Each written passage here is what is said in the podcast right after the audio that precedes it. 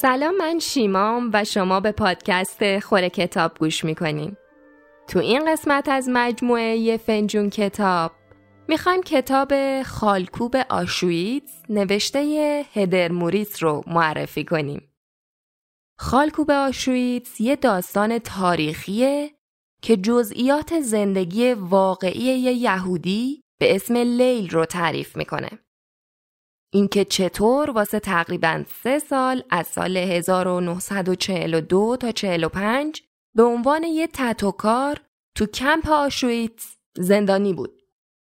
شغلی که توش هر بار که دسته جدیدی از زندانیا رو می آوردن کار اون آدم اینه که شماره هاشون رو روی بازوشون تتو کنه.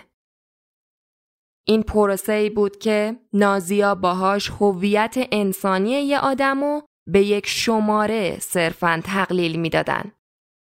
شما دیگه نه اسمی داشتید نه فامیلی نه تاریخچه‌ای نه هیچی. شما فقط یک عدد بودید. تو این مسیر اون با دختری به اسم گیتا آشنا میشه و از لحظه اولی که اونو می‌بینه عاشقش میشه. حتی شمارش رو خودش رو دست دختر خالکوبی می‌کنه. در نتیجه هدف لیل بعد از آشنایی با گیتا این شد که اول اونو هر جا که هست اون شماره رو پیدا کنه و بعد بتونه از اون کمپ بیاد بیرون و زندگیشو باش بسازه. بنابراین کتاب پر از ماجراها و سختیهایی که لیل باید از پسش بر بیاد. پر از لحظه هایی که به نظر می‌رسه زنده موندن دیگه غیر ممکنه. و در نهایت پر از لحظه هایی که زنده موندن ناگوارترین گزینه ممکنه واسه ادامه دادن. اینجا با داستانی روبرویم که چون از دل بر اومده لاجرم بر دل هم میشینه.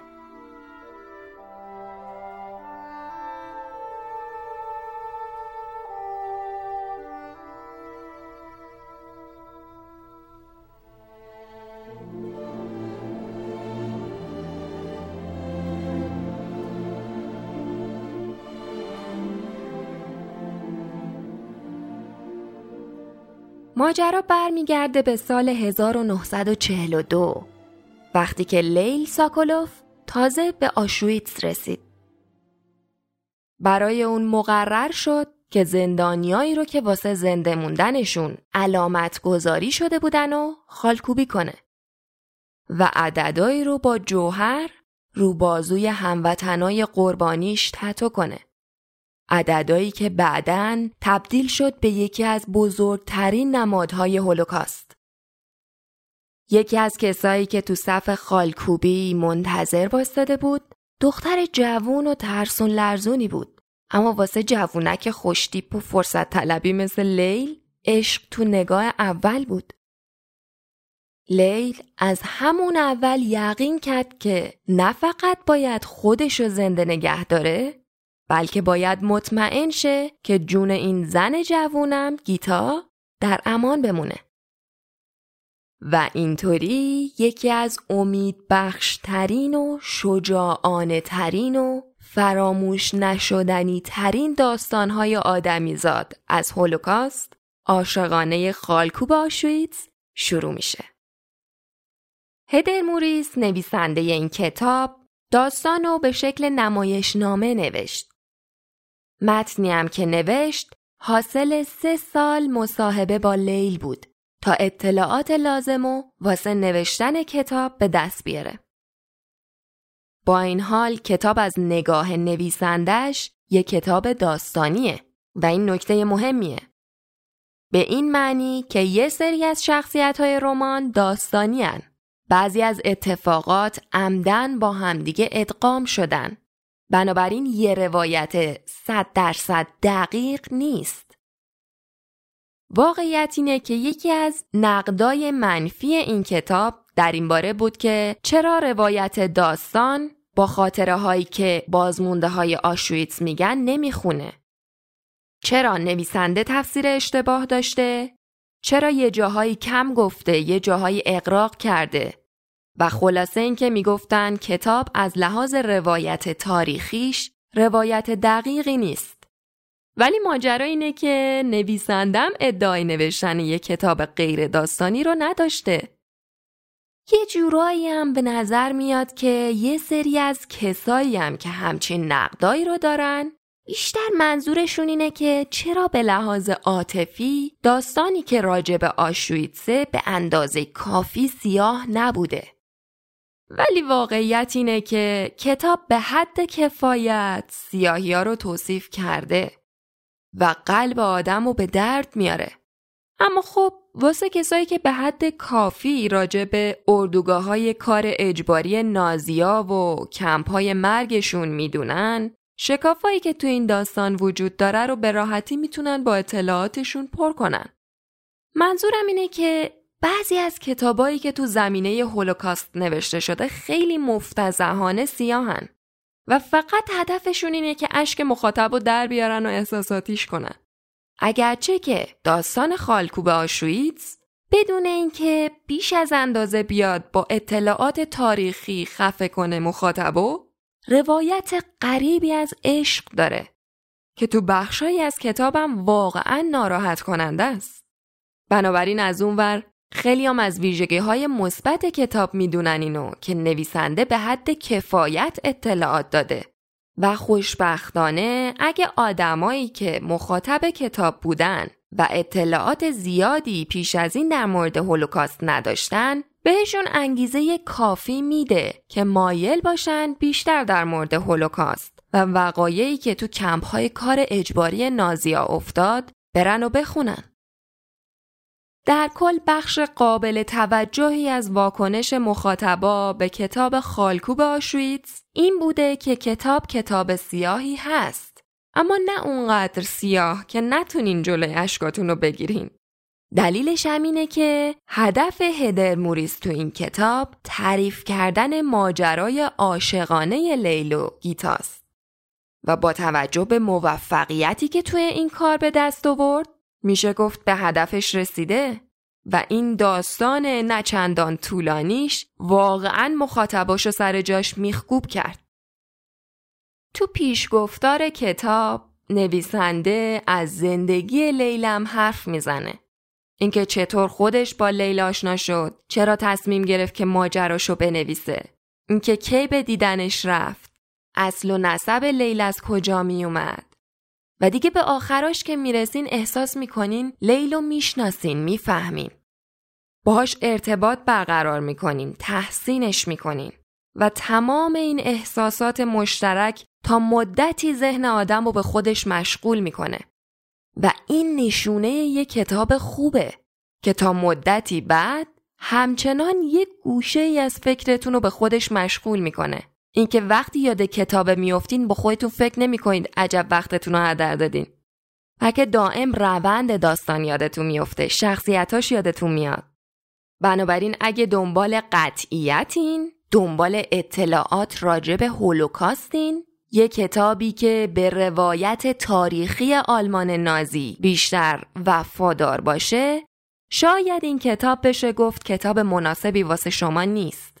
اما اگه دنبال یه داستان عاشقانه این بدون اینکه بیش از اندازه درگیر جزئیات تاریخیش بشین خالکوب آشویتز مناسب شماست. کتاب کتاب بینقصی نیست اما کتاب عجیب و حیرت آوریه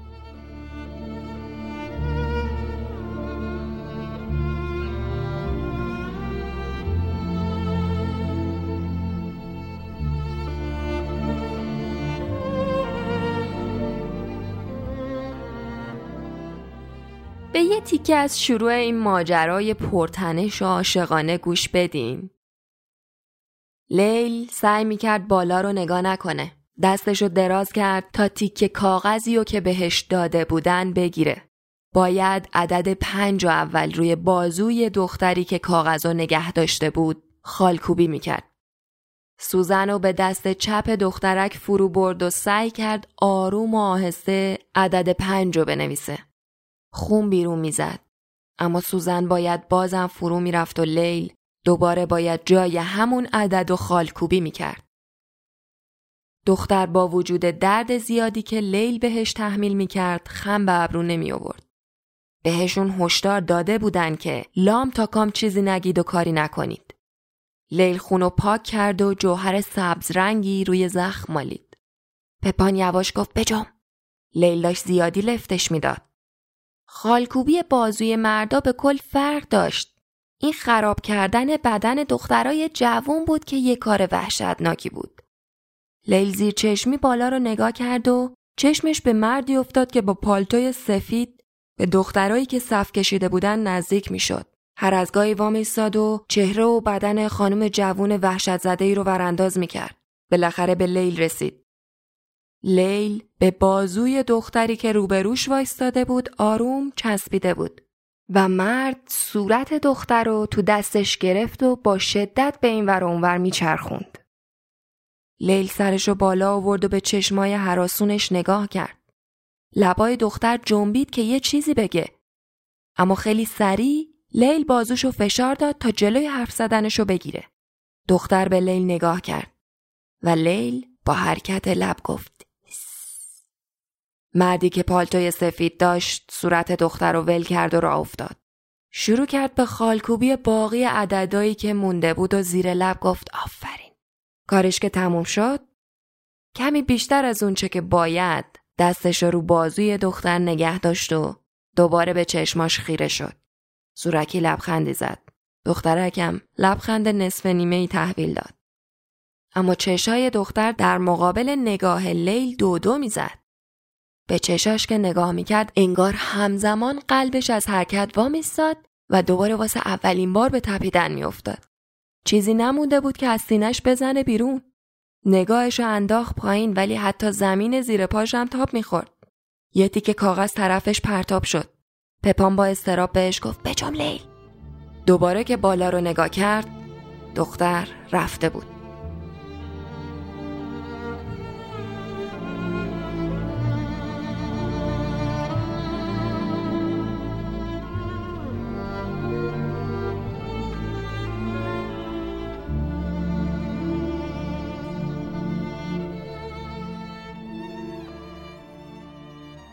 تیکه هایی که گوش کردین از کتاب خالکوب آشوییت نوشته هدر موریس بود. لیل سوکولوف زندانی آشوییت در مورد دووم آوردن عشق تو اون دوران سخت میگه من شماره اونو رو دست چپش خالکوبی کردم و اون شماره خودش رو تو قلب من خالکوبی کرد. تا حالا مصاحبه های زیادی با بازمونده های هولوکاست انجام شده داستانهایی که بعضیاشون واقعا تکون دهندن. اما کتاب خالکو با آشویتسو هیچ وقت یادتون نمیره؟ چون داستان جذابی از عشق تو فضای غیر ممکن رو میگه. تو تاریکی مطلق. و بعد میاد افق روشنی رو تصور می‌کنه. راستش وقتی داشتم متن این قسمت رو می نوشتم حس مشترکی داشتم بین خودم و تمام اونچه که تو تاریخ مثل همین داستان خالکو با آشویتس اتفاق افتاده. زندگی پر از رنجایی که نه منطقی نه مطلوبن نه قابل پیش بینی. اتفاقی که داره میفته واسه مایی که تو ایران زندگی می‌کنیم قطع شدن دسترسی به اینترنت خارجیه. واقعیت اینه که مشابه لحظاتی که بارها و بارهام تا حالا اتفاق افتاده اگه خیلی یا بیخیالشن وقتی اتفاق افتاد و تموم شد انکار واقعیت و تسلیم شدن دیگه هیچ نتیجه ای نداره. چه طرح سیانت یا بهتر بگیم خیانت فردا اجرایی بشه چه نشه هیچ وقت نباید یادمون بره که واسه اینکه آزادیمونو ازمون نگیرن باید مسئولیتشو بپذیریم و بهای آزادیمونو بدیم. امیدوارم بتونیم بدون هیچ خشونتی از اینترنت آزاد سیانت کنیم. همونطور که اورولم تو 1984ش به خوبی نشون داد که مستبدان معنای ادبیات رو به صورت کنایه آمیزی وارونه می‌کنن. مثل اون جایی که می‌گفت جنگ صلح میآورد. کتاب خالکوب آشویتسو نشرای مختلفی به فارسی هم منتشر کردن. مثل نشر میار علم، نشر باران خرد و نشر سالس. داستان داستان دردناکیه. اما اگه دنبال یه عاشقانه زیبایین که عاشقش بشین و زمین نذارینش چون خیلی از کسایی که این کتاب خوندن همچین حرفی راجبش زدن بنابراین خوندن این کتاب نسبتا کوتاه و روون و پیشنهاد می‌کنم. مرسی از اینکه به این قسمت گوش کردین. اگه کتاب خوندین نظرتون رو راجبش حتما برامون بذارین. هفته آینده با کتاب استبداد 20 درس از قرن بیستم نوشته تیموتی اسنایدر برمیگردیم. فعلا خداحافظ.